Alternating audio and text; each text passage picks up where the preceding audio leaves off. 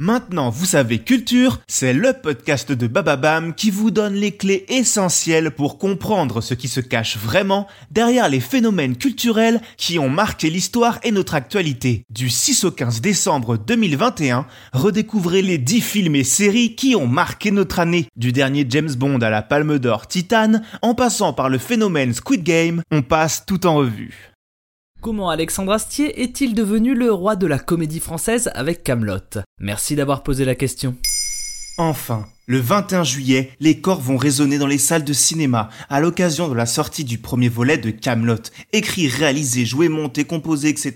par Alexandre Astier, 12 ans après la fin de la série. Mais avant d'arriver au ciné, comment c'est arrivé à la télé? Ces chevaliers pas très futés de la table ronde débarquent à la télé entre la météo et le tiercé dans un format court, tout droit emprunté au carton qui lui précédait sur cette plage horaire, Caméra Café. C'est d'ailleurs Yvan Le Bolloc, le fameux Jean-Claude Convenant de la série, qui lors d'un festival remarquera Tessie un court métrage comme une note d'intention sur ce que serait une adaptation de la quête du Graal par Alexandre Astier. Tout est déjà là. Le ton, les acteurs, les décors. Alors à la recherche d'un remplaçant, Caméra Café devant s'arrêter sous peu, le Bolloc convainc Astier de rencontrer sa maison de production Calt pour transformer le court métrage en format court pour M6. Les producteurs sont aussitôt séduits et des pilotes sont mis en branle. Et c'est quoi les coulisses des débuts de Camelot? La première saison se tourne dans une vieille usine désaffectée de la banlieue parisienne où les toilettes se ferment au fil de fer. Pas un problème, Astier et une partie de sa famille finissent par vivre sur place H24. Ils tournent le jour, écrivent la nuit et parfois, les acteurs reçoivent leur texte le matin même au maquillage. M6 n'y croit pas trop, en vérité Astier non plus,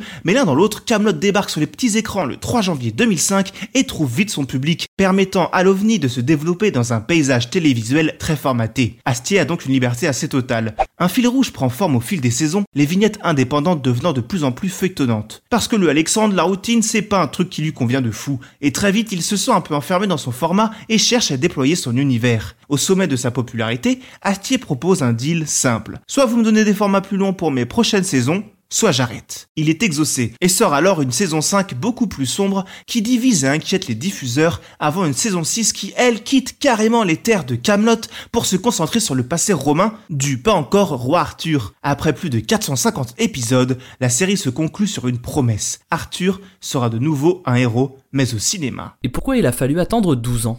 Ces deux dernières saisons ont peut-être joué en défaveur d'Alexandre. Le grand public s'est désintéressé de la série et de ses nouvelles ambitions, et les audiences commencent à bégayer. Mais ça n'empêche pas cet amoureux de Star Wars d'annoncer une trilogie Camelot, en plus d'un spin-off, sans compter les adaptations en bande dessinée. Mais ce sont aussi des batailles pour les droits qui se jouent en coulisses. Pendant tout ce temps, l'auteur ne chôme pas pour autant et sort deux spectacles, un premier film live et deux adaptations animées d'Astérix et Obélix.